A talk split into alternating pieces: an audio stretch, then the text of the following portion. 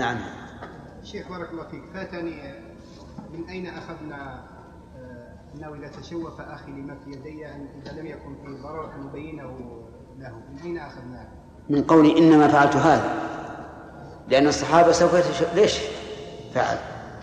ثم هناك أيضا في قصة إسلام سلمان الفارسي رضي الله عنه إذا صح سندها أنه كان له أسياد يموت أحدهم ثم يوصيه إلى الآخر حتى ذكروا له أن في بين أن بين كتفيه خاتم النبوة. فخرج يوما إلى البقيع فرأى النبي صلى الله عليه وسلم جالسا فاستدبره يعني صار وراءه وجعل ينظر. فعرف النبي صلى الله عليه وعلى آله وسلم أنه يريد أن يطلع إلى خاتم النبوة فأنزل رداءه. نزل رداءه حتى رآه. إي نعم. إيش؟ وجوه النبي صلى الله عليه وسلم قهقريا كان لا يستقبل القعبه أم كيف؟ رجوعه القهقرة يعني على وراء. يعني كان لئلا يستدبر قبلة أم شيء آخر. لا لابد لأنه لا بد أن يرجع القهقرة لأنه لو رجع على وجهه لكانت القبلة خلف ظهره سليم. لا لا ما في ثلاثة. وهو خمس دقائق لل... لا لا هذا البخاري ده أقول يعني مستمر. آه. سبحان الله عشان نعم. سليم عاد نعم. الإمام على الإمام هو في المصلحة كيف؟ أقول الفقهاء. جوزوا ارتفاع المأموم على على المأموم على الإمام. وارتفاع المأموم ما في مصلحة. وارتفاع الإمام في مصلحة يا شيخ. لأنهم يشركون الإمام. أي نعم. ما أدري إيش له ورد حديث في, في, في نهي الإمام عن عن أن يكون أربع من المأمومين. قص يعني أي نعم. آه ناخذ لا يكفي لأن إحنا بناخذ فيه في الأصل. ما دام عندنا قائد مشكلة. طيب.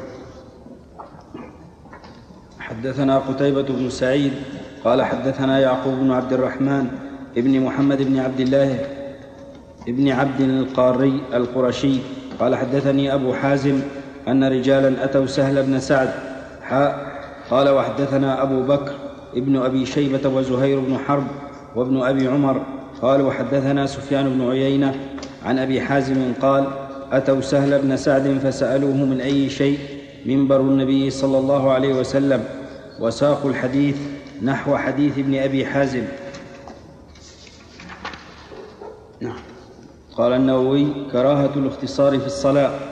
قال مسلم وحدثني الحكم بن موسى القنطري. قال حدثنا عبد الله بن المبارك حاء. قال وحدثنا أبو بكر ابن أبي شيبة. قال حدثنا أبو خالد وأبو أسامة جميعا عن هشام. عن محمد عن أبي هريرة عن النبي صلى الله عليه وسلم أنه نهى أن يصلي الرجل مختصرا. وفي رواية أبي بكر قال نهى رسول الله صلى الله عليه وسلم.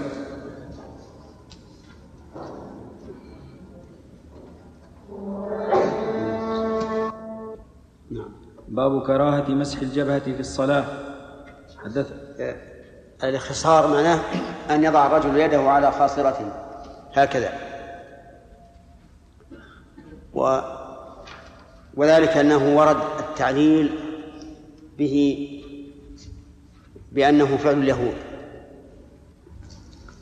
ورأينا كثيرا من الإخوة يضع يده اليمنى على اليسرى هكذا هكذا. فأخشى أن يكون هذا نوع من الاختصار لأنه يضع على خاصرته. ويدعون أن القلب محله هنا. وإذا وضعوا اليد على القلب يعني يكون أحسن. وهذا استحسان لا, لا, لا وجه له. بل توضع اليد اليمنى على اليسرى في الوسط. نعم. باب كراهة مسح الجبهة في الصلاة. حدثنا أبو بكر بن أبي شيبة قال نعم. حدثنا كيف؟ أي مختلف.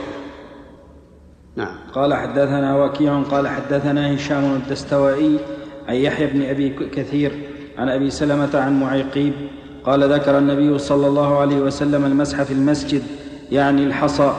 قال إن كنت لا بد فاعلا فواحدا. حدثنا محمد بن المثنى قال حدثنا يحيى بن سعيد عن هشام قال حدثني ابن أبي كثير عن أبي سلمة عن معيقيب أنهم سألوا النبي صلى الله عليه وسلم عن المسح في الصلاة فقال واحدة وحدثنيه عبيد الله بن عمر القواريري قال حدثنا خالد يعني بن الحارث قال حدثنا هشام بهذا الإسناد وقال فيه حدثني معيقيب حاء وحدثناه أبو بكر بن أبي شيبة قال حدثنا الحسن بن موسى قال حدثنا شيبان عن يحيى عن أبي سلمة قال حدثني معيقيب أن رسول الله صلى الله عليه وسلم قال في الرجل قال في الرجل يسوي التراب حيث يسجد قال إن كنت فاعلا فواحدا. هذا ال... هذا أخي يبين ما سبق. وأن المراد بمسح الحصى في المسجد إذا كان الإنسان يصلي.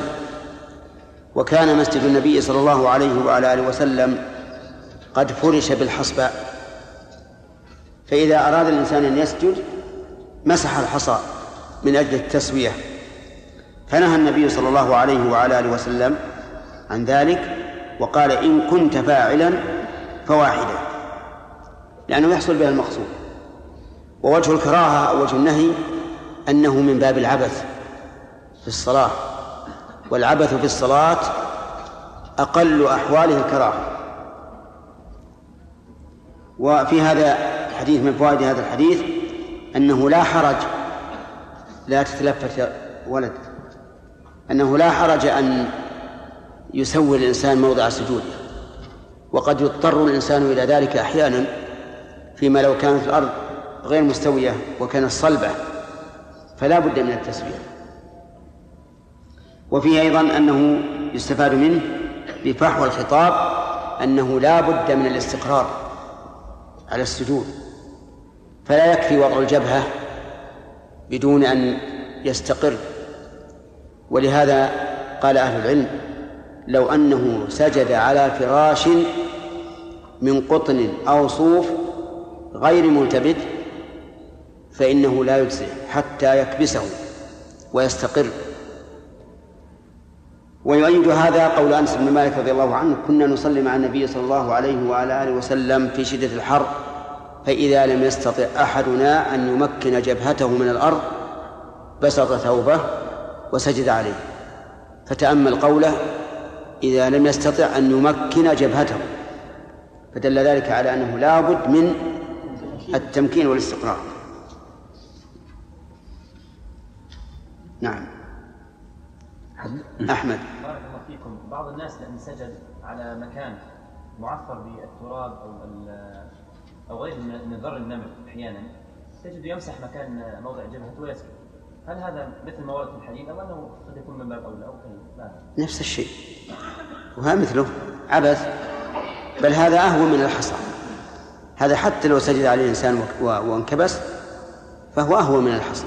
هو قد يكون أنه يخشى أن خاصة في الدار وهذه قد حصلت. إيه يحصل يخشى إيش؟ يخشى أن مثلا يدخل في في أنفه. مثلا ها. فقال أنا أمسح حتى يعني أما إذا كان الإنسان بينفخ إذا سجد يمكن يدخل في أنفه أما إذا كان نفس عادي ما أظن ما أظن أن التراب يتطاير على أنفه لكن على كل حال إذا خشي ما في مانع. حتى لو خشي وضع, وضع من دين على ذلك ما في مانع. نعم يا شرافي في بعض الاحاديث بأن الرحمه واجبة. وقال بعض العلماء يعني في حال عبادة رحمه إيش يكون رحمه يكون؟ موضع رحمه هو التراب الذي يجي نعم. قد حصل هذه العباده فمنها الرحمه يحتمل المعنى هذا الرحمة واجهه ويحتمل أن المعنى أن الإنسان كلما كان أخضع لله وأذل كان أقرب إلى رحمته. نعم أي الترجمتين أنسب لهذا الباب والله عندي كراهة مسح الحصى وتسوية التراب في الصلاة. ها؟ هو أصلا المؤلف مسلم رحمه الله ما ما ترجم. ما يترجم. إما النووي أو أو يمكن بعض التلاميذ الآخرين. باب النهي عن الوصاق في المسجد. حدثنا يحيى بن يحيى التميمي قال قرأت على مالك عن نافع عن عبد الله بن عمر أن رسول الله صلى الله عليه وسلم رأى بصاقا في جدار القبلة فحكه ثم أقبل على الناس فقال إذا كان أحدكم يصلي فلا يبصق قبل وجهه فإن الله قبل وجهه فإن الله قبل وجهه إذا صلى. هذا أيضا من الأشياء المكروهة البصاق في المسجد فإن البصاق في المسجد خطيئة وكفارتها دفنها. وفي هذا الحديث أن أن نعم. وفي هذا الحديث إزالة ما يؤذي وإن كان طاهرا لأن النبي صلى الله عليه وعلى آله وسلم حك البصاق مع أن البصاق طاهر. إذ كل ما يخرج من الإنسان من غير السبيلين فإنه طاهر إلا الدم فإن الجمهور على أنه نجس. وكذلك يستثنى مما يخرج من السبيلين المني فإنه طاهر على القول الراجح. واستدل بهذا الحديث الحلولية من الجهمية وغيرهم وقالوا هذا يدل أن الله في الأرض لأن الرسول قال فإن الله قبل وجهه. ولكن هؤلاء ممن يتبعون ما تشابه منه. هذا الحديث مشتبه. وعندنا نصوص محكمة بينة ظاهرة وهي ثبوت علو الله عز وجل بذاته وأنه فوق كل شيء وهذه محكمة. ولا يجوز لنا أن نعدل إلى المتشابه عن المحكم بل الواجب أن نرد المتشابه إلى المحكم لأن الله تعالى قال هن أم الكتاب أي مرجع الكتاب. وعلى هذا فكيف نجمع؟ نقول إنه أولا أن الله تعالى ليس كمثله شيء في جميع صفاته. فهو قريب في علوه علي في دنوه ليس كمثله شيء.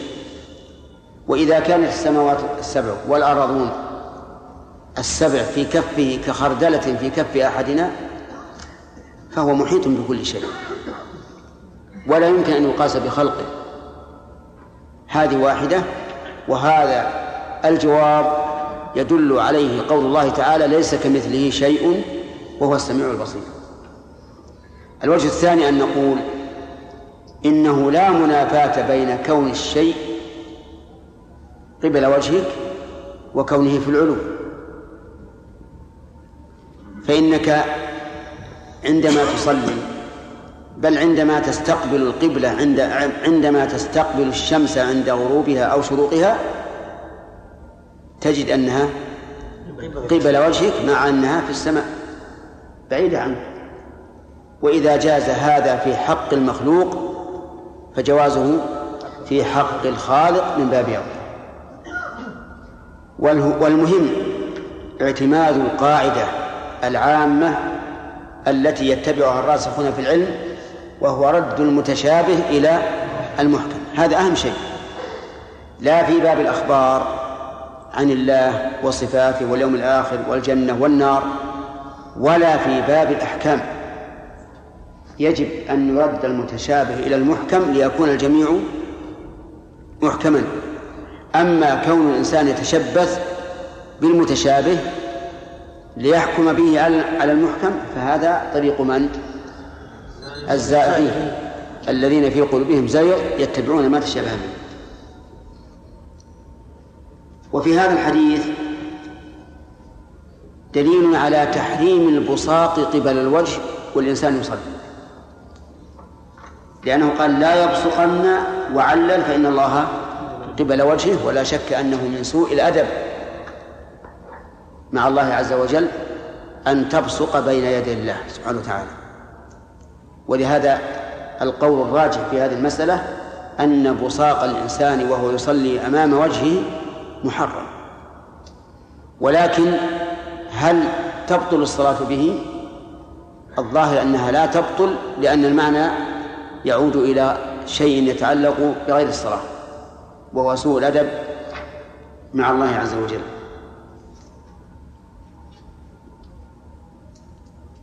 سامع هل يفهم قوله صلى الله عليه وسلم فإن الرحمة تواجهه في ظهر الحديث إيش؟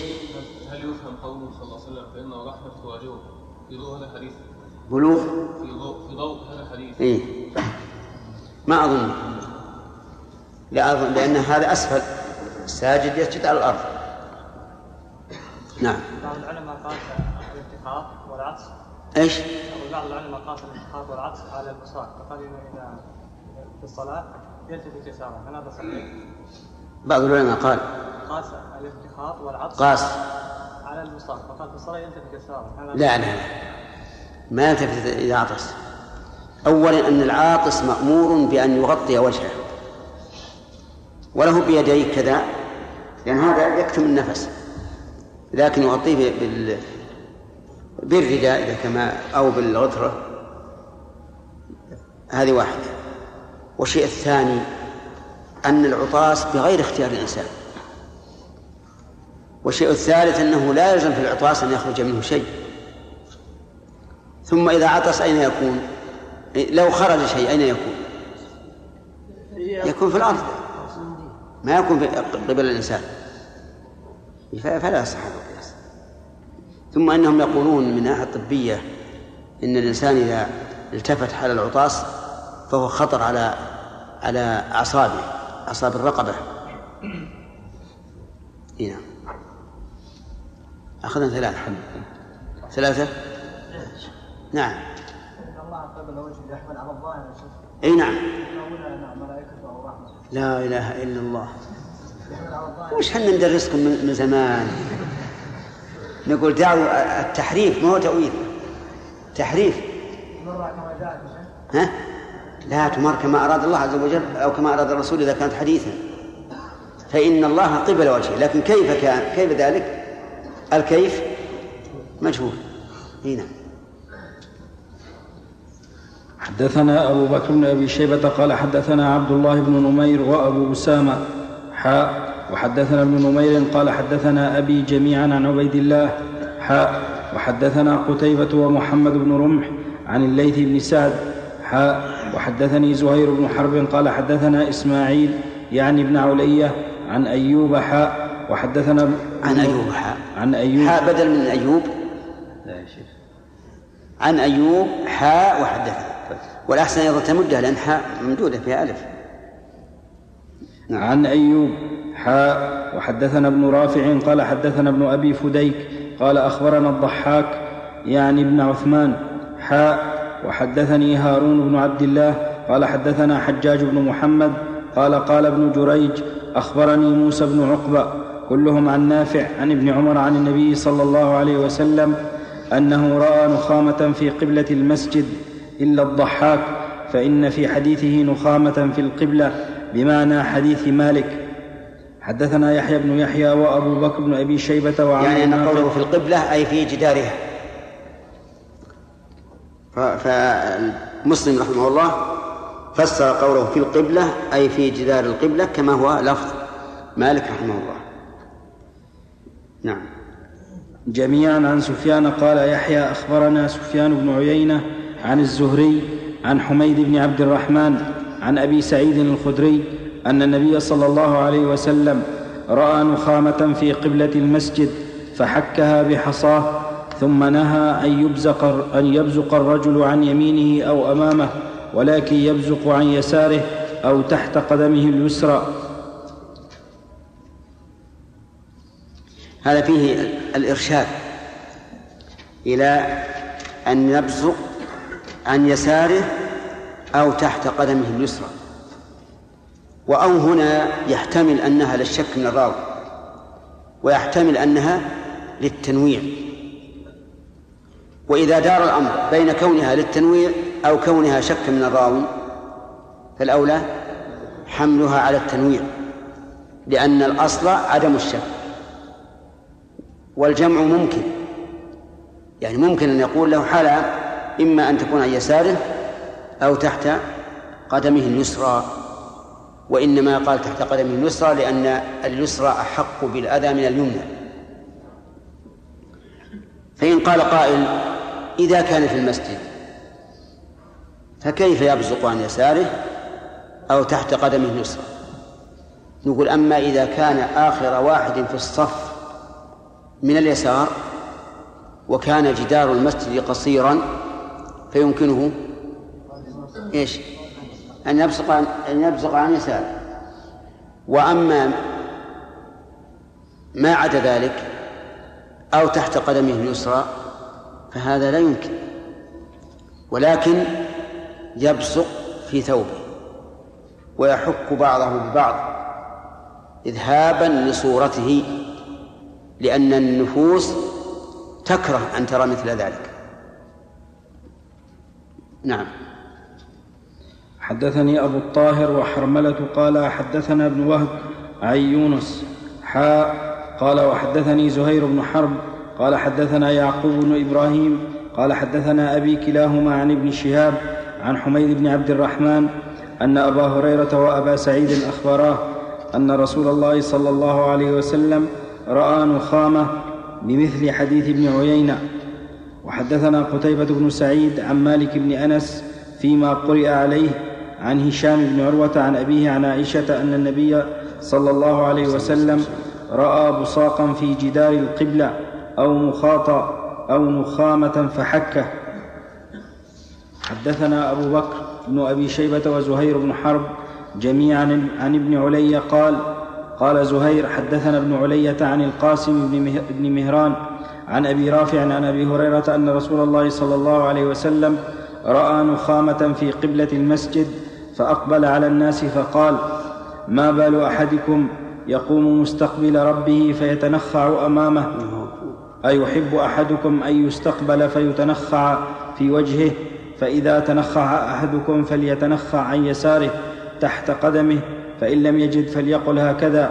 ووصف القاسم فتفل في ثوبه ثم مسح بعضه على بعض. في هذا الحديث ما يؤيد ما ذكرناه قبل قليل أنه يحرم على الإنسان أن يتنخم قبل وجهه وهو يصلي. لأن النبي صلى الله عليه وعلى آله وسلم ضرب مثلا يتقزز منه كل إنسان. لو استقبلك رجل ثم تنخع بين يديك أترى هذا من حسن الأدب أو من سوء الأدب؟ من سوء الأدب بلا شك.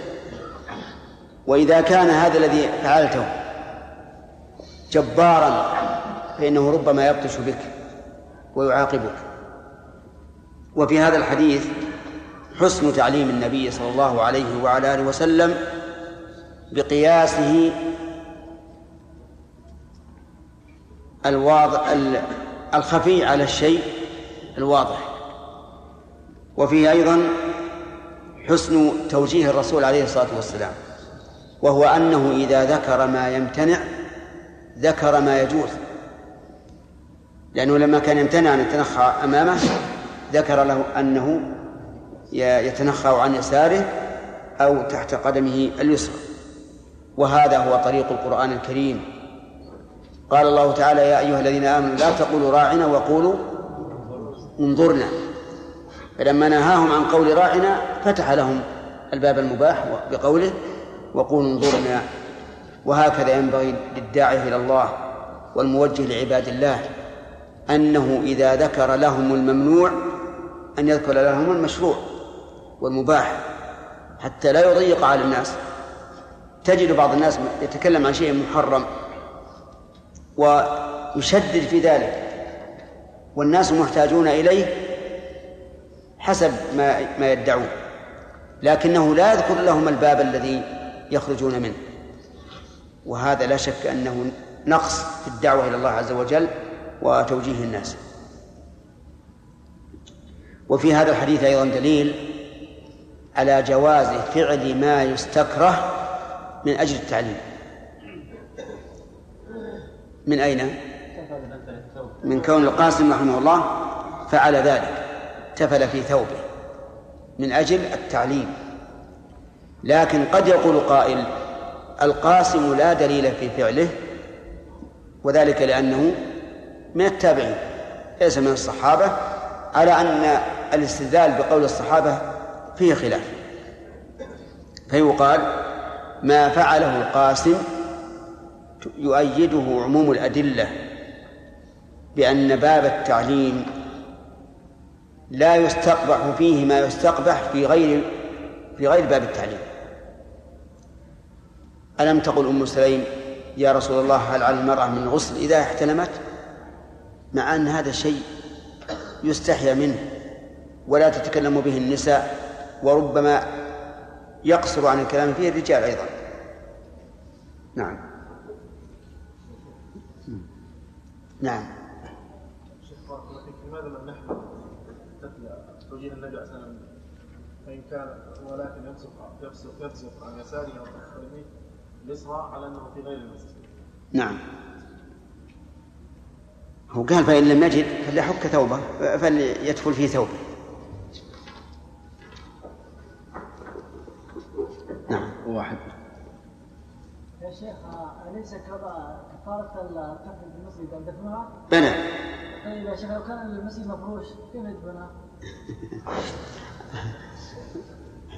أقول لك يس- يسقط الفراش؟ على كل حال بارك الله فيك. أصلا ما لا تجوز النخام في المسجد. لا ت- لا تجوز أصلا. لأنه ليس معنى قولك كفارتها دفنها أنه يجوز أن تبصق ثم تدفن.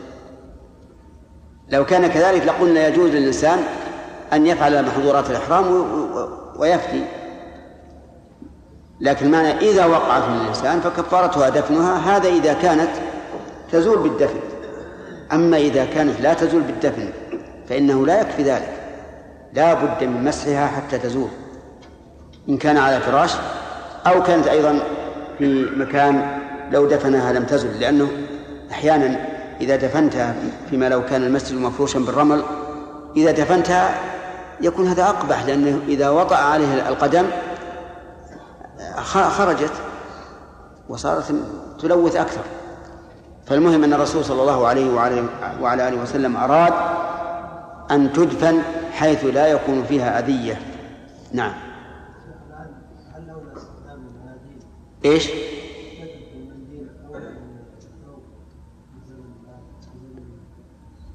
هل الأولى التفل في المنديل أو في الثوب؟ كذا؟ أقول هذا سؤالك الآن لا في المنديل أحسن. لأن المنديل تختفي يضع الإنسان في جيبه ولا يعلم عنها. لكن في ثوبه مشكل لا سيما إذا كان الإنسان كثير البلغم. بعض الناس المصابين بهذا الشيء نسأل الله لنا ولكم العافية دائما يكون يخرج منهم هذا الشيء. فلا ينفع في هذا إلا المنديل. نعم. وحدثنا شيبان بن فروخ قال حدثنا عبد الوارث حاء قال وحدثنا يحيى بن يحيى قال أخبرنا هشيم حاء قال وحدثنا محمد بن المثنى قال حدثنا محمد بن جعفر قال حدثنا شعبة كلهم عن القاسم بن مهران عن أبي رافع عن أبي هريرة عن النبي صلى الله عليه وسلم نحو حديث ابن علي وزاد في حديث هشيم قال أبو هريرة كأني أنظر إلى رسول الله صلى الله عليه وسلم يرد ثوبه بعضه على بعض. حدثنا محمد بن المثنى وابن بشار. قال قال ابن المثنى حدثنا محمد بن جعفر. قال حدثنا شعبة. قال سمعت قتادة يحدث عن أنس عن أنس بن مالك قال قال رسول الله صلى الله عليه وسلم إذا كان أحدكم في الصلاة فإنه يناجي ربه فلا يبزقن بين يديه ولا عن يمينه ولكن عن شماله تحت قدمه. وحدثنا يحيى بن يحيى قوله عليه الصلاة والسلام فإنه يناجي ربه المناجاة المناجاة تبادل الحديث. فهل المصلي يتبادل الحديث مع الله؟ الجواب نعم. لما ثبت في الصحيح من قوله تبارك وتعالى في الحديث القدسي قسمت الصلاة بيني وبين عبدي نصفين. فإذا قال الحمد لله رب العالمين قال حمدني عبدي إلى آخر الحديث. وفي ذكر النبي صلى الله عليه وعلى آله وسلم ذلك حث على حضور الإنسان بقلبه وقالبه في الصلاة. لأن الله يعلم ما في قلبه فلا ير... فلا يعلمن الله منك الإعراض بالقلب عن مناجاته جل وعلا. نسأل الله أن يعيننا وإياكم على ذلك. لأن أكثر ما يأتي الشيطان بالهواجيس والتقديرات والتفكيرات إنما هو في الصلاة. وإذا سلم الإنسان طار عنه كل شيء كأن لم يكن. لماذا؟ لأن لأن الشيطان يريد أن يفسد على الإنسان عبادته. وأفضل أفضل عبادة بعد الشهادتين هي الصلاة. وأنا أقول لكم الآن انظروا عداوة الشيطان. أهل الخير تجد بينهم معاداة في كثير من الأحيان. نعم. أهل الشر بينهم, تكاتف وتساعد لأنهم يرضون الشيطان وأهل الخير لو, لو, لو تكاتفوا لأغضبوا الشيطان. فلذلك يحرش بينهم ويلقي العداوة بينهم من أجل أن لا تكون لهم كلمة واحدة. فكلما رأى فكلما رأى الشيطان إقبالا من العبد على طاعة الله فإنه يهاجمه مهاجمة شديدة عظيمة أعاذنا الله وإياكم من شره نعم. كمال. هل النهي عن يعني تحريم خاص فقط يا شيخ أثناء الصلاة قبل الوجه؟ ها؟ يعني لو نخم لو تنخم أحدهم في المسجد لكن في غير الصلاة. نعم. ودفن فهل نقول إنه مكروه أو؟ نقول حرام. لأن الرسول قال خطيئة. والخطيئة إثم. محجوب. هل هناك علاقة بين الكلام. قبول الكلام يا شيخ. بين إيش؟ قبول الكلام. الكلام فيما لا يعني الإنسان. هو وبين الخشوع في الصلاة. فيما فيما لا يعني يعني أصل لو تكلم الإنسان بكلمة واحدة في الصلاة بطلت صلاته. لا مو في الصلاة يا شيخ. ها؟ بين علاقة بين الخشوع وبين الكلام. في طيلة اليوم يعني. ما في علاقة. الإنسان الإنسان بارك الله فيك اللي يقوى على نفسه وعنده عزيمة يستطيع من يوم ما يدخل في الصلاة يقطع جميع الهواجس نتكلم عن بحث يا شيخ هناك بحث يقول إن الكلام الإنسان يعني ما يذكر الله كثير. عدم ذكر الله كثرة ذكر الله يعني ما يستحضر القلب يكون على وما في شك أن أن كثرة الذكر يطمئن بها القلب. ألا بذكر الله تطمئن القلوب. نعم. في قوله فإنه ينادي ربه هل يفسر في قبل وجه إن كان الحديث واحدا كيف؟ الحديث هذا فإنه ينادي ربه هل يفسر بقوله فإنه قبل وجه إن كان الحديث واحد مخرج واحد بأن يكون الصحابي عبر عن هذا الحديث لا لا لا. المناجاة غير مسألة أن الله قبل وجهه فالله يناجيه وهو قبل وجهه يعني ليست هذه بدلا عن هذه.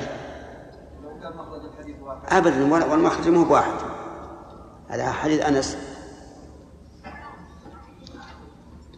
نعم. وحدثنا يحيى بن يحيى وقتيبة بن سعيد. قال يحيى أخبرنا وقال قتيبة حدثنا أبو عوانة عن قتادة عن أنس بن مالك. قال قال رسول الله صلى الله عليه وسلم البزاق في المسجد خطيئة وكفارتها دفنها. حدثنا يحيى بن حبيب الحارثي قال حدثنا خالد يعني ابن الحارث قال حدثنا شعبة قال سألت قتادة عن عن التفل في المسجد فقال سمعت أنس بن مالك يقول سمعت رسول الله صلى الله عليه وسلم يقول التفل في المسجد خطيئة وكفارتها دفنها. حدثنا عبد الله بن محمد. وفي قوله صلى الله عليه وعلى وسلم كفارتها دفنها يعني التفل دليل على أنه تفل بمعنى البزاق أما التفل المجرد اللي ليس فيه إلا حبات من الريق أو ذرات من الريق فهذا لا لا يؤثر على المسجد.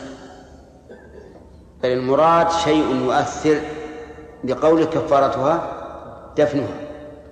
وهذه الذرات اليسيرة هذه لا لا تحتاج إلى دفن لأنها ليس لها جرم. نعم. حدثنا عبد الله بن محمد بن أسماء الضبعي وشيبان بن فروخ قال حدثنا مهدي بن ميم- بن ميمون قال حدثنا واصل مولى, مولى أبي عيينة عن يحيى بن عقيل عن يحيى بن يعمر عن أبي الأسود الديلي عن أبي ذر عن النبي صلى الله عليه وسلم أنه قال عرضت علي أعمال أمتي حسنها وسيئها فوجدت في محاسن أعمالها الأذى يماط عن الطريق ووجدت في مساوئ أعمالها النخاعة تكون في المسجد لا تدفن. نعم. الأذى يماط عن الطريق يراد به كل ما يؤذي.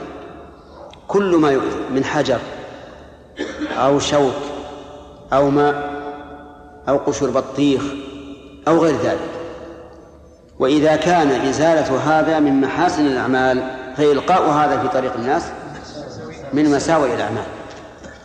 ولهذا يجب على الإنسان أن ينتبه لمثل هذه المسألة وأن لا يلقي في أسواق المسلمين ما يؤذيهم.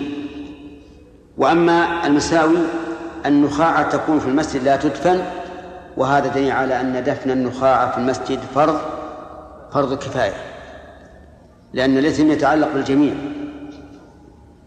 طيب فإذا كان المسجد له له من ينظف من فراشين أو غير ذلك فهل تبرأ الذمة إذا تركت ذلك أو نقول إما أن تدفنها أنت وإما أن تخبر الثاني. نعم. إيه، نعم. الثاني كما قال العلماء فيما لو سقط ثوب جارك على بيتك. أطرته الريح إلى بيتك ثوب الجار. فهل يجب عليك أن تذهب به إليه؟ أو يجب عليك أحد أمرين الذهاب به إليه أو إخباره. الثاني فإذا قلت يا فلان إن الثوب قد سقط على بيتنا كفى. هو الذي يأتي ويأخذه. وإن ذهبت به إليه فهو أحسن. نعم جمال.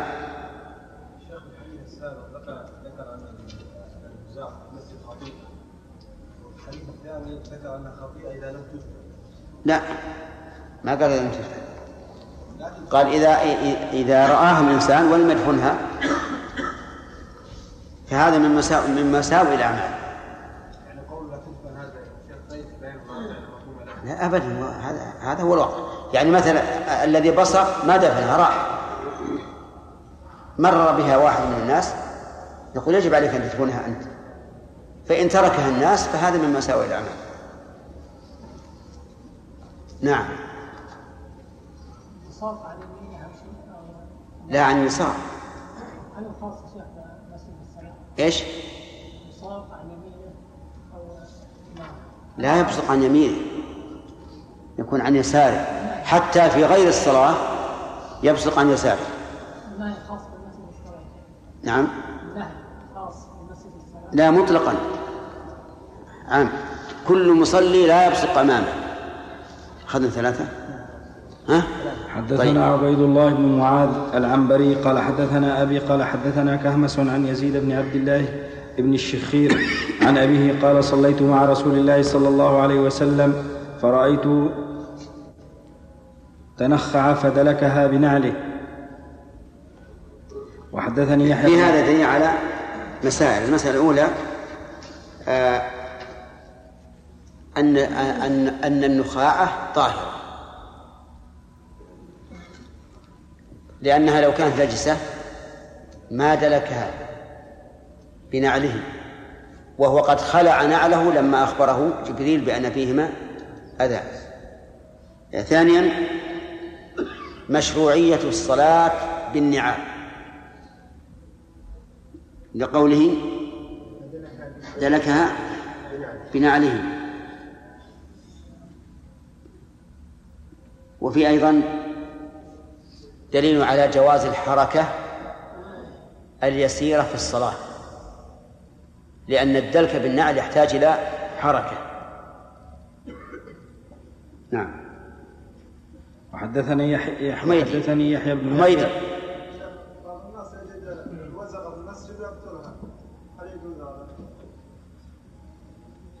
ألم تعلم شأن الوزغة؟ أنها تنفخ النار على أبيك إبراهيم. هل يكون بينك وبينها يوما من الدهر صداقة؟ ولهذا أمر النبي صلى الله عليه وعلى آله وسلم بقتل الأوزاغ اقتلها في المسجد وغير المسجد. لكن إذا قتلتها وهلكت فأخرجها من المسجد. إذا وصلت الجدار فاغسله. إذا كان يمكن غسله أو حك إذا كان لا يمكن غسله. نعم. كل. نعم. بعد الحسنات أنا أردت غيرك يا آدم. قال ولكن يمسك عن يساره أو تحت قدمه اليسرى نعم. والله آه، للتنويع. نعم. طيب إذا آه، تبع عن يساره شيخ الا تكون يعني بالمسجد ظاهرة؟ إيش؟ إذا تبع عن يساره إي نعم. الا تكون ظاهرة في المسجد؟ ظاهرة؟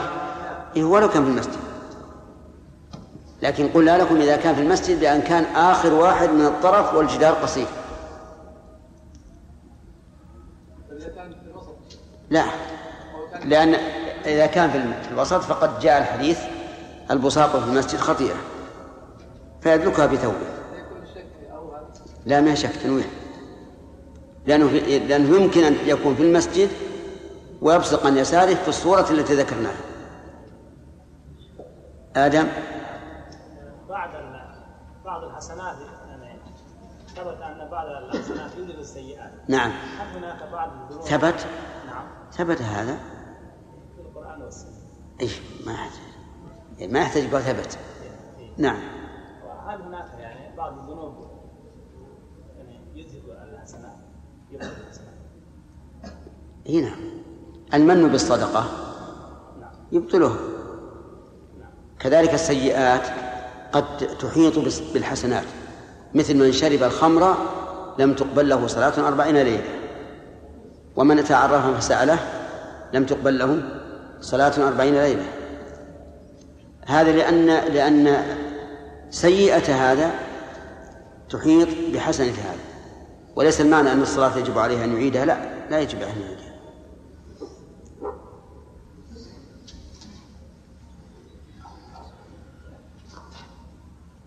نعم. وحدثني يحيى بن يحيى قال أخبرنا يزيد بن زريع عن الجريري عن أبي العلاء يزيد بن عبد الله بن الشخير عن أبيه أنه صلى مع النبي صلى الله عليه وسلم قال فتنخع فدلكها بنعله اليسرى. حدثنا يحيى بن يحيى قال أخبرنا بشر بن المفضل وهذا يؤيد قوله فيما سبق أو تحت قدمه اليسرى. حيث كان يدلكها بال- بالنعل اليسرى. نعم. حدثنا يحيى بن يحيى قال أخبرنا بشر بن المفضل عن أبي مسلمة سعيد بن يزيد قال قلت لأنس بن مالك أكان رسول الله صلى الله عليه وسلم يصلي في النعلين؟ قال نعم. حدثنا أبو الربيع الزهراني قال حدثنا عباد بن العوام قال حدثنا سعيد بن يزيد أبو مسلمة قال سألت أنسا بمثله.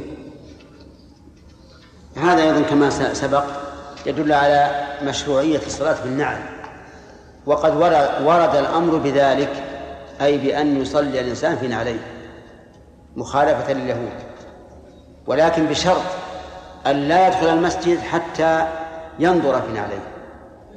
فإن رأى فيهما أذى مسحه وإلا فلا يصلي وهو وهو لم يستبرئه لم يستبرئ النعلين ثم إنه قد يقال في وقتنا الحاضر لما كانت ال- المساجد مفروشة لو صلى في نعليه لزم من ذلك إيش؟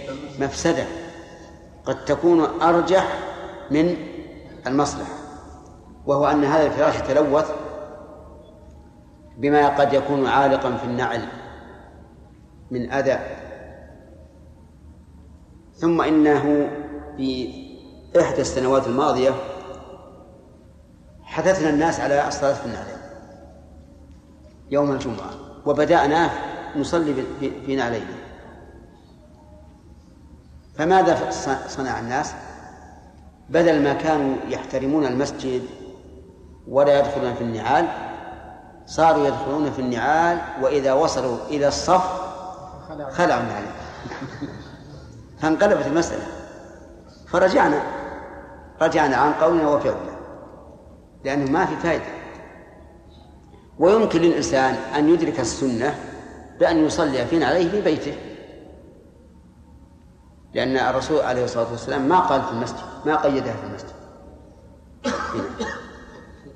نعم ياسر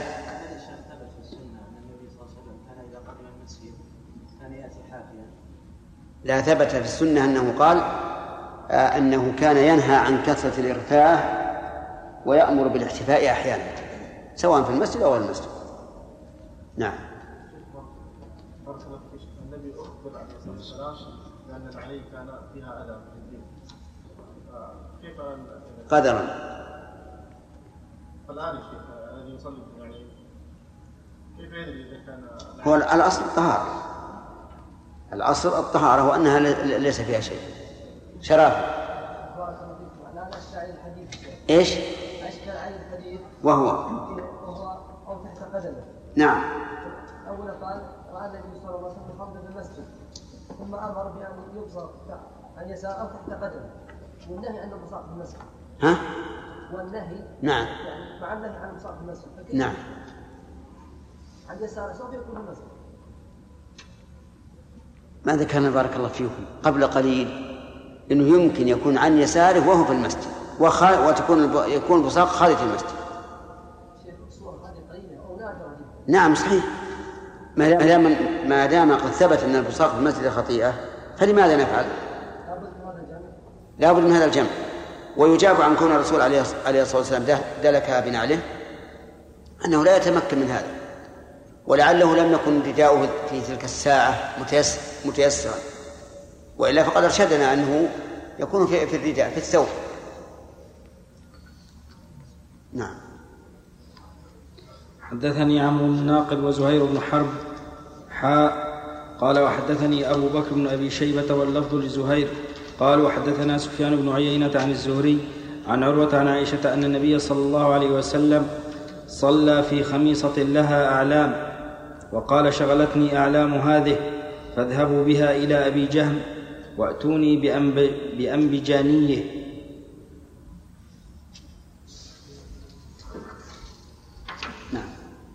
حدثنا حرملة بن يحيى قال أخبرنا ابن وهب قال أخبرني يونس عن ابن شهاب قال أخبرني عروة بن الزبير عن عائشة أنها قالت قام رسول الله صلى الله عليه وسلم يصلي في خميصة في خميصة ذات أعلام فنظر إلى علمها فلما قضى صلاته قال اذهبوا بهذه الخميصة إلى أبي جهم ابن حذيفة وأتوني بأنبج بأنبجانية فإنها ألهتني آنفا في صلاتي. صلى الله عليه هذا الحديث كما ترون صلى النبي صلى الله عليه وسلم في خميصة. والخميصة ثوب معلم له أعلام فنظر إليها عليه الصلاة والسلام فشغلت وفي لفظ أنه نظر إليها نظرة واحدة. فشغلت فأمر أن يذهب بها إلى أبي جهم وأن يؤتى بأنبجانيته. وسيأتي إن شاء الله الكلام على الحديث.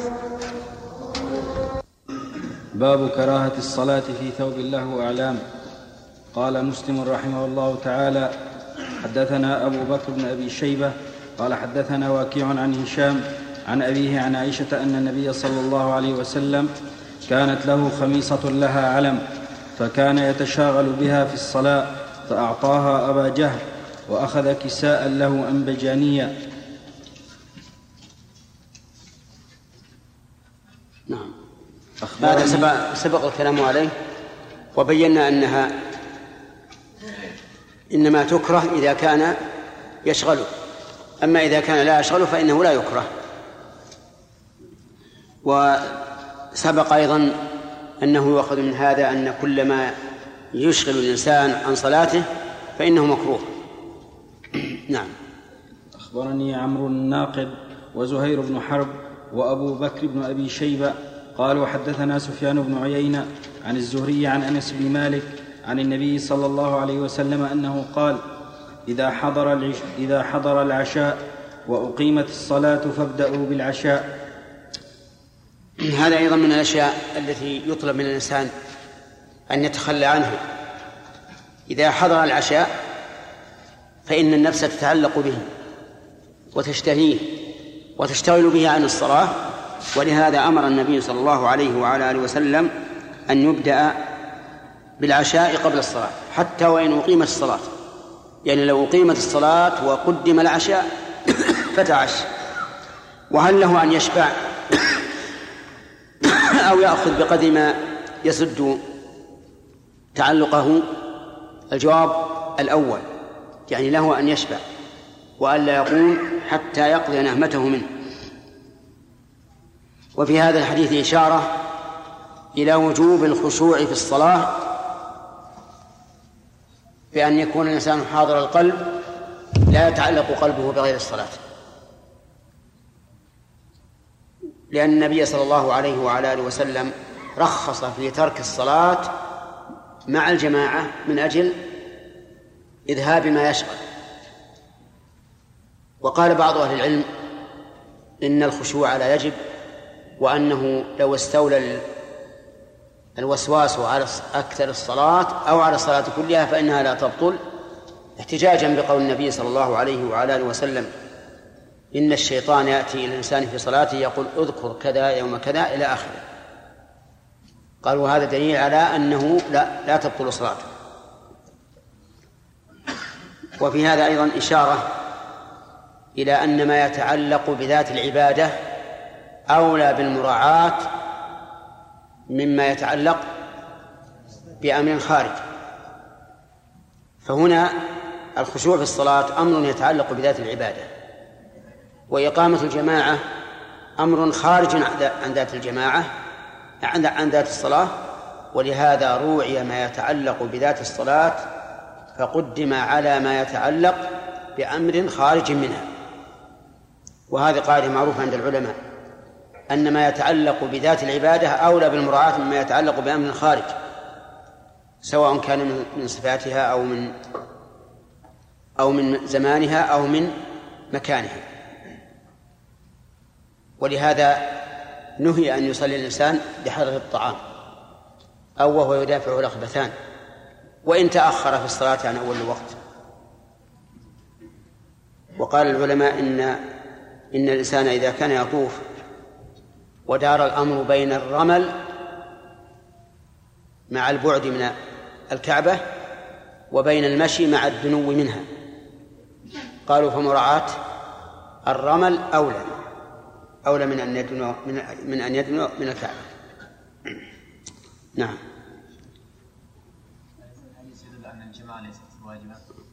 هذا لا يدل على أنه واجب لكن يدل على أن ما يتعلق بذات العبادة أولى بالمراعاة مما يتعلق بأمر خارج صحيح. هذا لأن لأنك إذا تركت الطعام بعد أن قدم ونفسك متعلقة به سوف تنشغل في صلاتك والانشغال في الصلاة يؤثر عليها نعم. شرف بارك الله فيك قلنا ان له يشبع حتى يقضي نهمته نعم الشيخ ما هو الاولى؟ الانسان ياكل بقدر يعني قليل لأن الشيخ أحيانا قد يقضي نهمته بلقمه لقمتين نعم فما هو الاولى ان يشبع؟ لا له أن يشبع له أن يشبع لأن الرخصة عامة نعم حدثنا هارون بن سعيد ها؟ أي نعم. لا لا عام عام. الحكم واحد لكن بناء على الأغلب إلا أنه لا ينبغي للإنسان أن يجعل طعامه في وقت الصلاة. لكن لو أنها صدفت المسألة أما كونه يجعل الغد دائما ينشغل به عن الصلاة والعشاء فهذا غلط. نعم. حدثنا هارون بن سعيد الأيلي قال حدثنا ابن وهب قال أخبرني عمرو عن ابن شهاب قال حدثني أنس بن مالك أن رسول الله صلى الله عليه وسلم قال إذا قرب العشاء وحضرت الصلاة فابدأوا به قبل أن تصلوا قبل أن تصلوا صلاة المغرب ولا تعجلوا عن عشائكم. قول لا تعجلوا عن عشائكم يشمل أن لا تتعشى أصلا أو أن تبدأ ثم تقوم قبل أن تنتهي. نعم. حدثنا أبو بكر بن أبي شيبة قال حدثنا ابن نمير وحفص ووكيع عن هشام عن أبيه عن عائشة عن النبي صلى الله عليه وسلم بمثل حديث ابن عيينة عن الزهري عن أنس. حدثنا ابن نمير قال حدثنا أبي حاء قال حاء قال وحدثنا أبو بكر بن أبي شيبة واللفظ له. قال حدثنا أبو أسامة قالا حدثنا عبيد الله عن نافع عن ابن عمر قال قال رسول الله صلى الله عليه وسلم إذا وضع عشاء أحدكم وأقيمت الصلاة فابدأوا بالعشاء ولا يعجلن حتى يفرغ منه. اللهم لك نعم. وحدثنا محمد بن إسحاق المسيبي قال حدثني أنس يعني ابن عياض عن موسى بن عقبة حاء وحدثنا هارون بن عبد الله قال حدثنا حماد بن مسعدة عن ابن جريج حاء قال وحدثنا الصلت بن مسعود قال حدثنا سفيان بن موسى عن أيوب كلهم عن نافع عن ابن عمر عن النبي صلى الله عليه وسلم بنحوه. حدثنا محمد بن عباد قال حدثنا حاتم هو ابن إسماعيل عن يعقوب بن مجاهد عن ابن, عن ابن أبي عتيق قال تحدثت أنا والقاسم عند عائشة رضي الله عنها حديثا وكان القاسم رجلا لحانا وكان لأم ولد فقالت له عائشة ما لك لا تحدث كما يتحدث ابن أخي ابن أخي هذا أما إني قد علمت من أين أتيت؟ ألا إني قد علمت من أين أتيت هذا؟ هذا أدبته أمه وأنت من أين أتيت؟ ألا إني قد علمت من أين أتيت؟ هذا أدبته أمه وأنت أدبتك أمك. قال فغضب القاسم وأضب وأضب عليها فلما رأى مائدة عائشة قد أتي بها قام قام قالت أين؟ قال أصلي قالت اجلس. قال إني أصلي قالت اجلس. اجلس غدر. إني سمعت رسول الله صلى الله عليه وسلم يقول لا صلاة بحضرة الطعام ولا وهو يدافعه الأخبثان. حدثنا يحيى بن أيوب وقتيبة بن سعيد وابن حجر قالوا حدثنا إسماعيل وهو ابن جعفر. قال أخبرني أبو حزرة طيب هذا الحديث فيه زيادة على ما سبق. وهو قوله ولا وهو يدافعه الأخبثان. والأخبثان هما البول والغائط. وأفاد اللفظ يدافعه أنه محصور جدا. وليس مجرد ما يحس بالحصر يتخلف عن الصلاة لكن إذا كان يدافع بحيث يكون كالرجل الصائل الذي يدافعه من صال عليه. فهذا لا يصلي. فإن قال قائل عذره في ترك الجماعة بذلك واضح. لكن هل يعذر في الوقت بحيث نقول له اذهب واقضي حاجتك ثم صلي وإن خرج الوقت؟ في هذا للعلماء قولان. القول الأول أنه لا يعذر بتأخير الصلاة عن وقتها من أجل هذا بخلاف الجماعة. والقول الثاني أنه يعذر والثاني هو اختيار شيخ الإسلام ابن تيمية رحمه الله. وقال إن هذا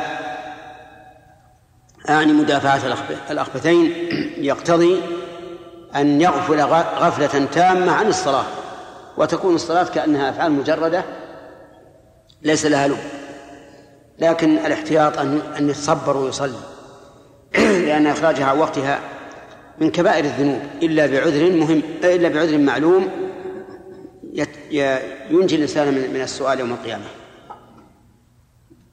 نعم. يا أسلم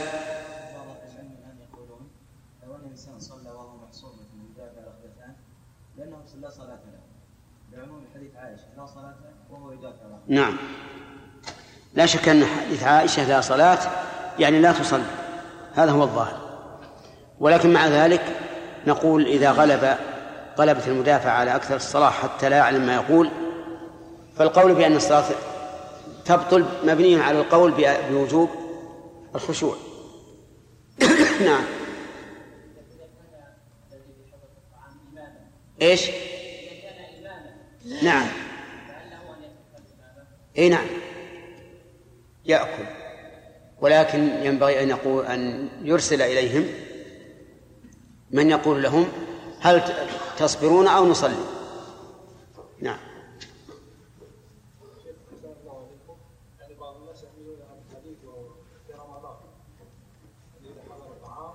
إي لا لا ليس ليس ليس بصحيح.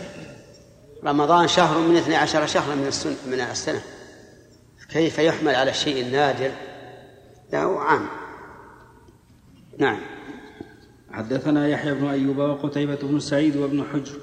قال وحدثنا إسماعيل وهو ابن جعفر قال أخبرني أبو حزرة القاص عن عبد الله بن أبي عتيق عن عائشة عن النبي صلى الله عليه وسلم بمثله ولم يذكر في الحديث قصة القاسم حدثنا محمد بن المثنى وزهير بن حرب قال حدثنا يحيى وهو القطان. عن عبيد الله قال أخبرني نافع عن ابن عمر أن رسول الله صلى الله عليه وسلم قال في غزوة خيبر من أكل من هذه الشجرة يعني الثوم فلا يأتين المساجد. قال زهير في غزوة ولم يذكر خيبر. هذا أيضا فيه النهي نهي الإنسان أن يحضر المساجد وقد أكل من الثوم وذلك لكراهة لكراهة ريحه. وقد علل النبي صلى الله عليه وعلى آله وسلم ذلك بأن الملائكة تتأذى مما يتأذى منه بنو آدم. ومثل البصل ومثل الرائحة الكريهة ومثله من به إصنان وهو الرائحة الخبيثة التي تنبعث من الابط أو أحيانا من الأنف. كل ذي رائحة كريهة فإنه لا يحل له أن يقرب المسجد لأن ذلك يؤذي الملائكة ويؤذي المصلين. وكم من أناس قطعوا صلاتهم لأنه صف إلى جانبهم من له رائحة كريهة. ولكن يقال إذا كان الإنسان إذا كان الإنسان يأكل هذا باستمرار فهل يعني ذلك ألا يصلي مع الجماعة أبدا؟ الجواب يا عبد الله؟ أي نعم. وهو يأكل. لكن يؤذي الناس ويؤذي الملائكة يكون عليه وزر تخلف ولا يصلي ما قال ما أكل لقصد التخلف. نعم. لم يأكل لقصد التخلف. إيه. لابد أن يستعمل شيئا يزيد. ما عنده شيء يزيد. إن كان هناك مبرر لأكله ك مثلا تداوي وما أشبه ذلك فله ذلك أما أنه لا يعجبه. الظاهر لا لا هكذا ما يأكل. لو وضع اللسان. ما ينفع. ما يفيد. على كل حال نقول نعم ولو تخلف مدى الدهر. لأنه ها- لأن التخلف هنا ليس رخصة بل هو كف أذى والأذى متى حضر إلى المسجد؟ سوف سوف يحصل. نعم لو أنه أكل من أجل أن ينكف عن المسجد لكان حراما. ولهذا نقول المسافر يسافر في رمضان. ويفطر أو لا؟ يفطر مع أن السفر مباح والفطر حرام. إلا إذا نوى بالسفر الإفطار فإنه يكون الإفطار حراما عليه ويكون السفر أيضا حراما ولهذا لا يقصر فيه ولا يترخص برخص السفر. طيب هل هناك الآن بعد تقدم الطب هل هناك ما يذهب رائحته؟ نعم. فيه؟ آه، ما هو؟ أدوية. طيب آه، آه، ذهبت رائحته من الفم. لكن إذا تجشى. نعم. ها؟ ما عاد يمكن. إذا تجت... إذا تجشى ما يمكن. ما يمكن إزالته. لكن على كل حال ممكن أن يقال إذا إذا ذهبت رائحة الفم فإنه إذا أحس بالتجشي يمكن أن يتلثم وإذا تلثم خف خفت الرائحة. نعم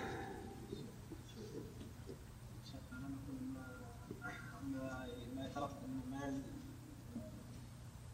ما يجري ما يكون واجبا فإن سببه يكون واجب نقول الآن بما أنه قد تقدم يعني أساليب منع الرائحة فنقول أنه يلزم من أكل ثوما وله استطاعة يشتري وزير لا بس هذا ما ما في إشكال. إذا كان يمكن إزالته لكن بس إزالته ما أدري. حتى لو يمكن إزالته من الفم التج- التجشي والنفس.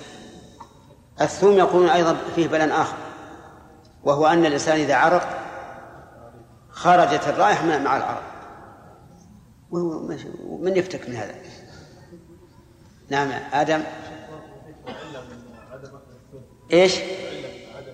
من عدم أكله؟ من من تجنب المساجد إذا أكل لا إله إلا الله. ماذا قلنا تو؟ قبل قليل بينا العلة. شيخ مفهوم العلة يا شيخ.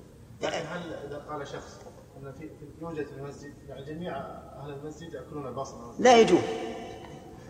المسجد فيه ملائكة. ليس الأذية يا شيخ؟ نعم.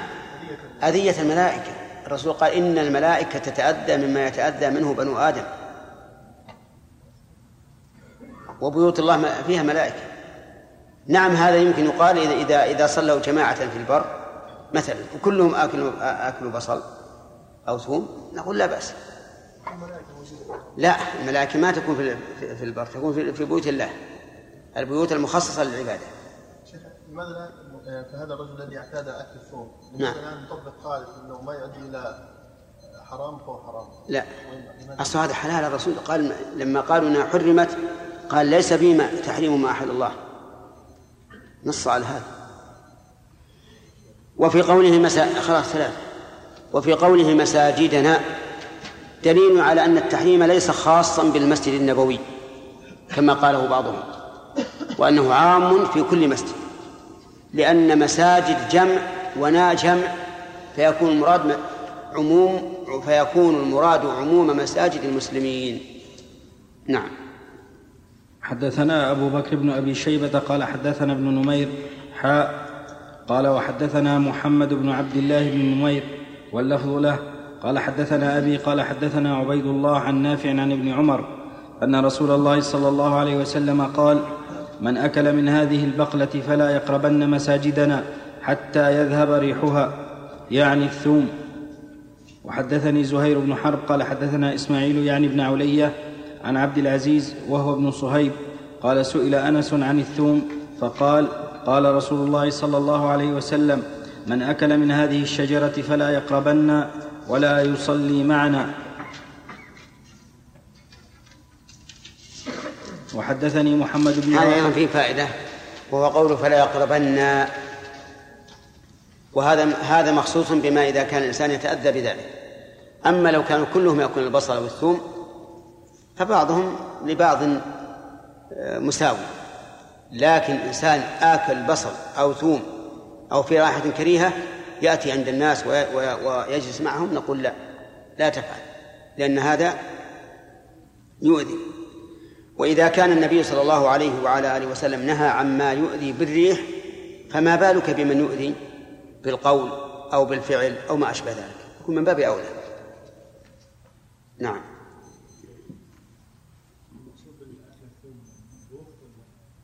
لا لا الني سيأتينا إن شاء الله. المطبوخ ما يضر. نعم.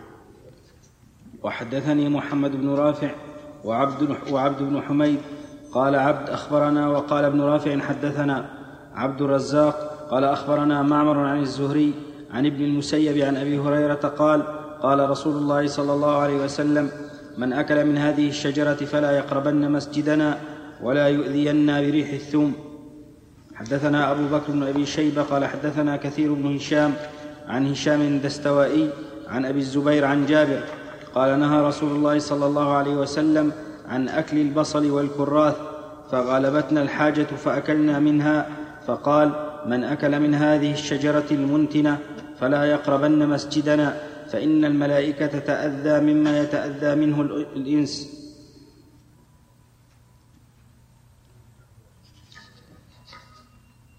استمر.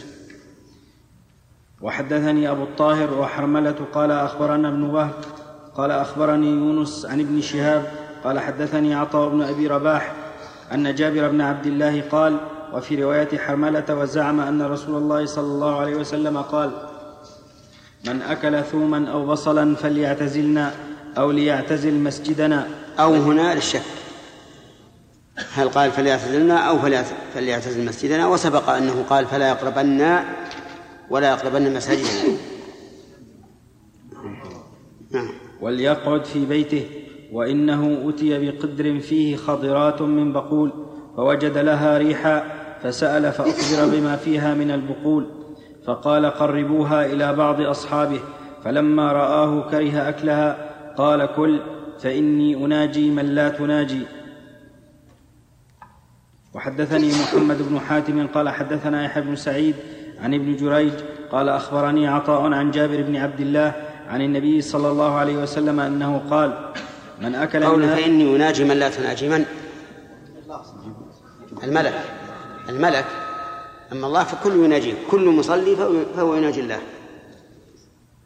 نعم. عن جابر بن عبد الله عن النبي صلى الله عليه وسلم قال من أكل من هذه البقلة الثوم. وقال مرة من أكل البصل والثوم والكراث فلا يقربن مسجدنا فإن الملائكة تتأذى مما يتأذى منه بنو آدم. وحدثنا إسحاق بن إبراهيم قال أخبرنا محمد بن بكر حاء قال وحدثني محمد بن رافع قال حدثنا عبد الرزاق قال جميعا أخبرنا ابن جريج بهذا الإسناد من أكل من هذه الشجرة يريد الثوم فلا يغشنا في مسجدنا ولم ولم يذكر البصل والكراث. وحدثني عمرو الناقد قال حدثنا إسماعيل بن علي عن الجريري عن أبي نضرة عن أبي سعيد أنه قال لم نعد لم نعد لم نعد أن فتحت خيبر فوقعنا أصحاب رسول الله صلى الله عليه وسلم لم نعد. نعم قال لم نعد أن فتحت خيبر فوقعنا فوقعنا أصحاب رسول الله صلى الله عليه وسلم في تلك البقلة الثوم والناس جياع فأكلنا منها أكلا شديدا ثم رحنا إلى المسجد فوجد رسول الله صلى الله عليه وسلم الريح فقال من أكل من هذه الشجرة الخبيثة شيئا فلا يقربنا في المسجد. فقال الناس حرمت حرمت. فبلغ ذلك النبي صلى الله عليه وسلم فقال أيها الناس إنه ليس لي تحريم ما أحل الله لي ولكنها شجرة أكره ريحها. اللهم صل وسلم. في هذا دليل على ورع النبي صلى الله عليه وعلى آله وسلم وأنه لا يحرم ما أحل الله. وإذا كان هذا النبي صلى الله عليه وعلى آله وسلم فما بالك بمن دونه؟ وقد صار بعض الناس يحلل ويحرم كما يشاء. متى استنكر الشيء؟ قال هذا حرام. ومتى جاز له الشيء؟ قال هذا واجب مؤكد. نعم. وهذا لا شك إنه من تعدي من التعدي على الله عز وجل وعلى رسوله فإذا كان النبي صلى الله عليه وعلى آله وسلم يقول ليس لي تحريم ما أحل الله لي فكيف بغيره؟ وفي هذا دليل على أن نهيه الأول الذي مر علينا أنه نهى عن أكل البصر والكراث أنه ليس نهي كراهة شرعية لأنها من حيث الشرع حلال لكن كراهة لكنها كراهة من أجل كراهة الريح كراهة ريحها فقط.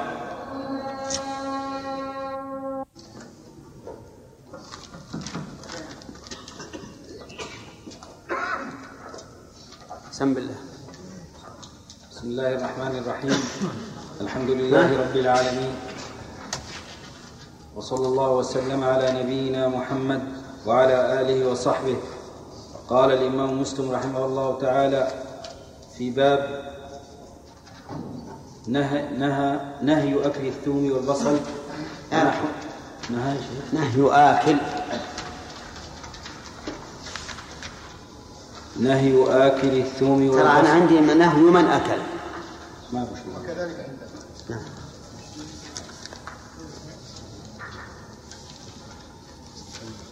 نهي آكل الثوم والبصل ونحوهما عن حضور المسجد. حدثنا هارون بن سعيد الأيلي وأحمد بن عيسى قال حدثنا ابن وهب قال أخبرني عمرو عن بكير بن الأشج عن ابن خباب عن أبي سعيد الخدري أن رسول الله صلى الله عليه وسلم مر على زراعة بصل هو وأصحابه فنزل ناس منهم فأكلوا منه ولم يأكل آخرون. فرحنا إليه فدعا الذين لم يأكلوا البصل وأخر وأخر الآخرين حتى ذهب ريحها.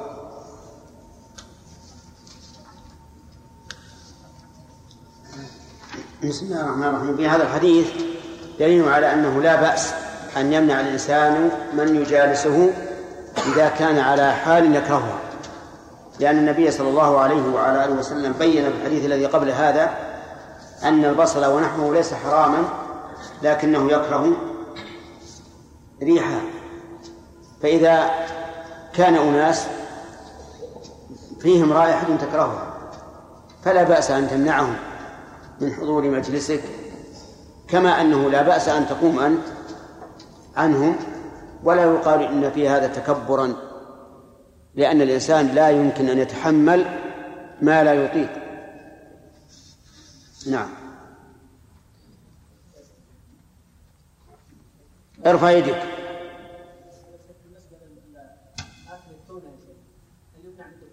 ما أعرف التونة. التونة هذه الصيد إيش المعلبه و- فيها رائحة كريهة؟ نعم ما ما سمعت بهذا. لا لعل التونة لم تشتري قديما.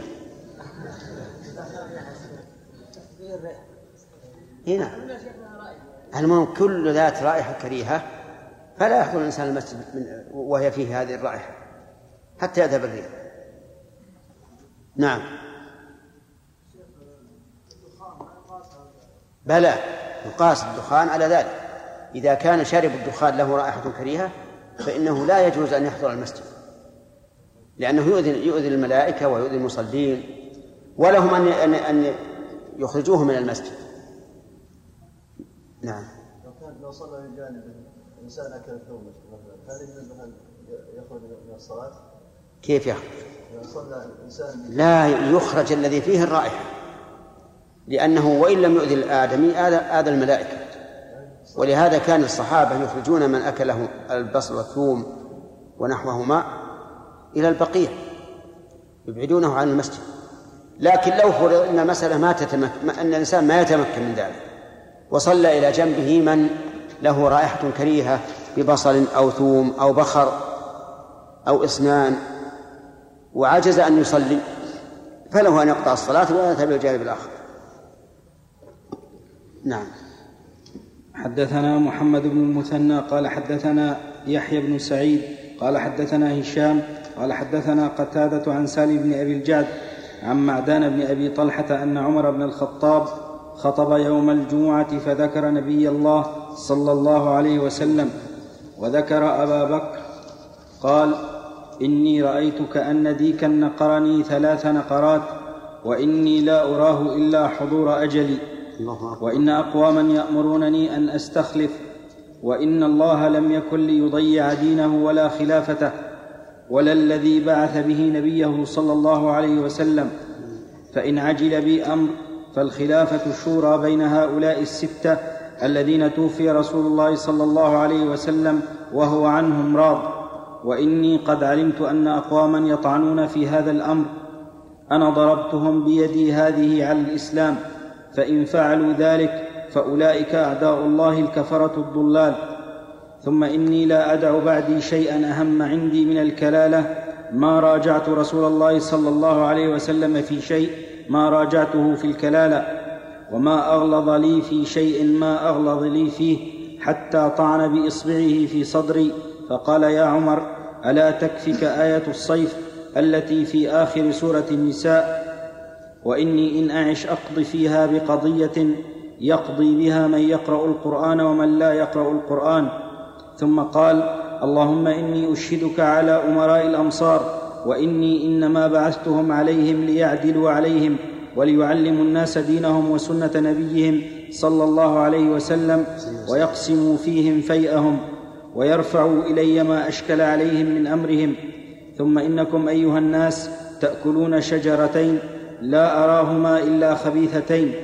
هذا البصل والثوم. لقد رأيت رسول الله صلى الله عليه وسلم إذا وجد ريحهما من الرجل في المسجد أمر به فأخرج إلى البقيع فمن أكلهما فليمتهما طبخا.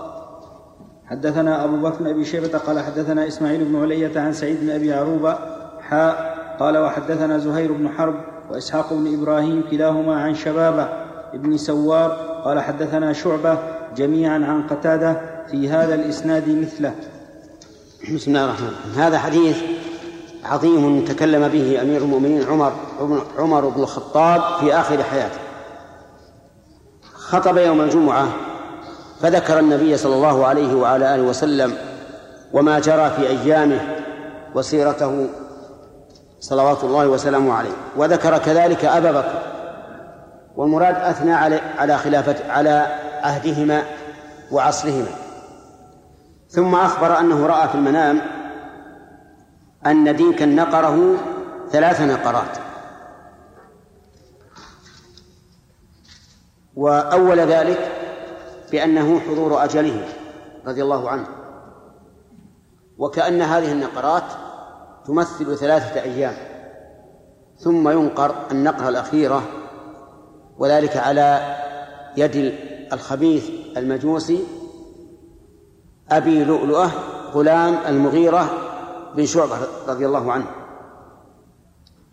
وإن أقواما يأمرونني أن أستخلف يعني يقول اجعل لك خليفة لكنه رضي الله عنه لم ير ذلك ولعله أشكل عليه. من أحق الناس بالخلافة ممن كانوا في عهده. والإنسان إذا أشكل عليه الأمر يجب أن يتوقف فيه وأن لا يقدم بشيء لأن الإقدام على شيء لم تتعين مصلحته ولو ظنا خطأ لا سيما في هذا الأمر العظيم وهو خلافة المسلمين. لكنه قال رضي الله عنه إن الله لم يكن ليضيع دينه ولا خلافته. ولا الذي جاء ولا الذي بعث به نبيه صلى الله عليه وعلى آله وسلم.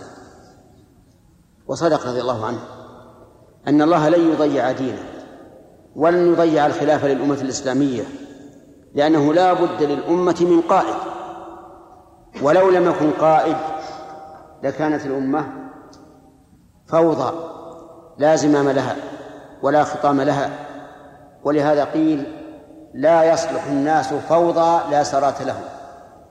حتى البهائم لا بد لها من قائد أمير يقودها كما يشاهد ذلك الصيادون الذين يصطادون الطيور ويصطادون الظباء وما أشبهها يجدون أن لكل طائفة قائدا يقودها. ولهذا يحرصون على أن يصطادوا القائد حتى تتفرق هذه الطائفة ويقدرون عليها بسهولة.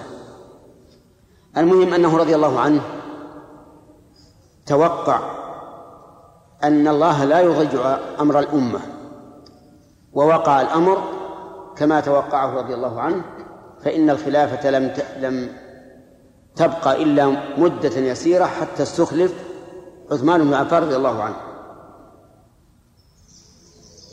وفي هذا إشارة نعم في هذا الحديث دليل على فوائد. إلا إذا كان نخلي فوائد بعد الشرح طيب. ولا نعم. فإن عجل بي أمر يعني إن مات رضي الله عنه فالخلافة شورى بين هؤلاء الستة الذين توفي رسول الله صلى الله عليه وعلى آله وسلم وهو عنهم راض. وأشار إليهم لحضورهم. وعندي في الحاشية يقول هؤلاء الستة هم عثمان وعلي وطلحة والزبير وسعد بن أبي وقاص وعبد الرحمن بن عوف. هؤلاء الستة. الأمر شورى بينهم. يخلفون على المسلمين من يتفق رأيهم عليه.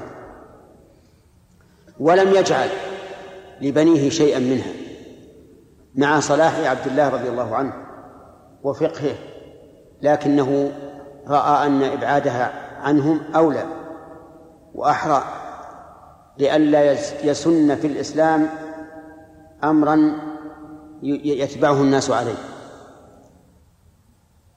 ولكنه رضي الله عنه جعل لعبد الله بن عمر لفضله وإمامته وعلمه جعل له حضورا أي أذن له أن يحضر مع هؤلاء الستة لكن ليس له من الأمر شيء. يقول وإني قد علمت أن أقواما يطعنون في هذا الأمر أنا ضربتهم بيدي هذه على الإسلام. فإن فعلوا إلى آخره. علم أن أقواما يطعنون في في هذا الأمر يعني أمر الخلافة. ويرون أن أن فلانا وفلانا أحق بالخلافة من هؤلاء. ويقول رضي الله عنه أنا ضربتهم على الإسلام. وهو إشارة إلى أن هؤلاء ليس عندهم فقه في الدين وليس عندهم إيمان قد وقر في قلوبهم ولذلك يطعنون في أمر الخلاف. ومن ذلك الرافضة مثلا يعني جاء على إثرهم الرافضة الذين يطعنون في خلافة أبي بكر وعمر وعثمان ويرون أن هؤلاء ظلمة فسقة بل بعضهم يصرح بأنهم كفار لأنهم غصبوا الخلافة من علي بن أبي طالب رضي الله عنه. بل رأيت لبعض الروافض قولا يكفر علي بن أبي طالب. يقول هؤلاء الثلاثة كفار وعلي أيضا كافر. ليش؟ قال لأنه مكن هؤلاء الكفرة من الكفر. وممكن الكفر كافر فما بقي أحد. إذا كان الخلفاء الراشدون كلهم كفارا أو كلهم كفار فما فمن الذي يكون مسلما؟ يقول رضي الله عنه فإن فعلوا ذلك أي جعلوا يطعنون في الخلافة ويخالفون المسلمين فإن فعلوا ذلك فأولئك أعداء الله الكفرة الضلال شوف وصفهم بثلاثة أوصاف. أعداء الله والثاني كفرة والثالث ضلال والعياذ بالله. فكل من طعن في الخلافة الإسلامية فهو كافر ضال إيش؟ عدو لله عدو لله كافر ظالم وقاله عمر بمحضر من الصحابة وهو يخطب يوم الجمعة ولم يقم واحد من الصحابة يقول يا أمير المؤمنين لما حكمت عليهم بذلك؟ إنهم لا يستحقون. فدل هذا على إجماع الصحابة على أن من طعن في الخلافة فهو عدو لله كافر ظالم وكفى بذلك شهادة أن يشهد أمير المؤمنين على هؤلاء بالعداوة لله والكفر والضلال أمام الصحابة ولم يقم واحد منهم يعترض عليه. فإن قال قائل لم يقوموا هيبة لعمر وخوفا من سطوته. قلنا هذا كذب. عمر رضي الله عنه كان وقافا على كتاب الله. لا يتعداه أبدا. حتى إن امرأة من النساء قد تكون عجوزا أو غير عجوز المهم أنها اعترضت عليه وقبل. وهو من أشد الناس وقوفا على كتاب الله عز وجل. لو كان ما وصف به هؤلاء مشكلا على الصحابة لاستفهموا عنه. ولو كان غير صواب في نظر الصحابة لقالوا يا أمير المؤمنين هذا غير صواب لكنه صواب. نعم. وقد قال الإمام أحمد رحمه الله من طعن في خلافة أحد من هؤلاء فهو أضل من حمار أهله. أضل من حمار أهله. والحمار أضل البهائم وأبلد البهائم ولهذا يضرب به المثل في البلادة مثل الذين حملوا التوراة ثم لم يحملوها كمثل الحمار. يقول ثم إني لا أدع بعدي شيئا أهم عندي من الكلالة. سبحان الله. عمر رضي الله عنه لا يدع شيئا أهم عنده من الكلالة مع أنه قد تحمل إيش؟ شؤون المسلمين كلها كلها. تحمل شؤون المسلمين كلها وليس عنده أهم من الكلالة. وهي حكم فردي في مسألة فردية لكن يريد أن يفهم كلام الله. وأن لا يبقى له آية من آيات الله من كتاب الله إلا وقد فهمها ليس الشأن في أن يعطي هذا الوارث ويحرم هذا الوارث إنما الشأن أن لا يفهم شيئا إيش؟ من كلام الله. فانظر إلى إلى حرص الصحابة رضي الله عنهم على فهم كتاب الله عز وجل. هذا الخليفة الراشد الذي أبقى في الخلافة عشر سنوات يدير شؤون المسلمين هذه الإدارة التي يضرب بها المثل يقول ما ترك شيئا أهم عليه من الكلام.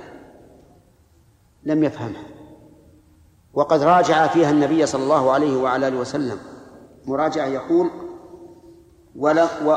نعم. ما راجعت رسول الله صلى الله عليه وعلى آله وسلم في شيء ما راجعته في الكلالة؟ وما أغلظني في شيء ما أغلظني فيه؟ الله أكبر. سائل ومجيب كلاهما يغلظ للآخر إغلاظا ما ما, ما سبق مثله هذا يراجع الرسول والنبي عليه الصلاة والسلام يجيبه ويغلظ عليه حتى إنه حتى طعن بأصبعه في صدره. وقال يا عمر أما تكفيك آية الصيف التي في آخر سورة النساء؟ شوف الكلام. طعن بأصبعه في صدره وقال يا عمر.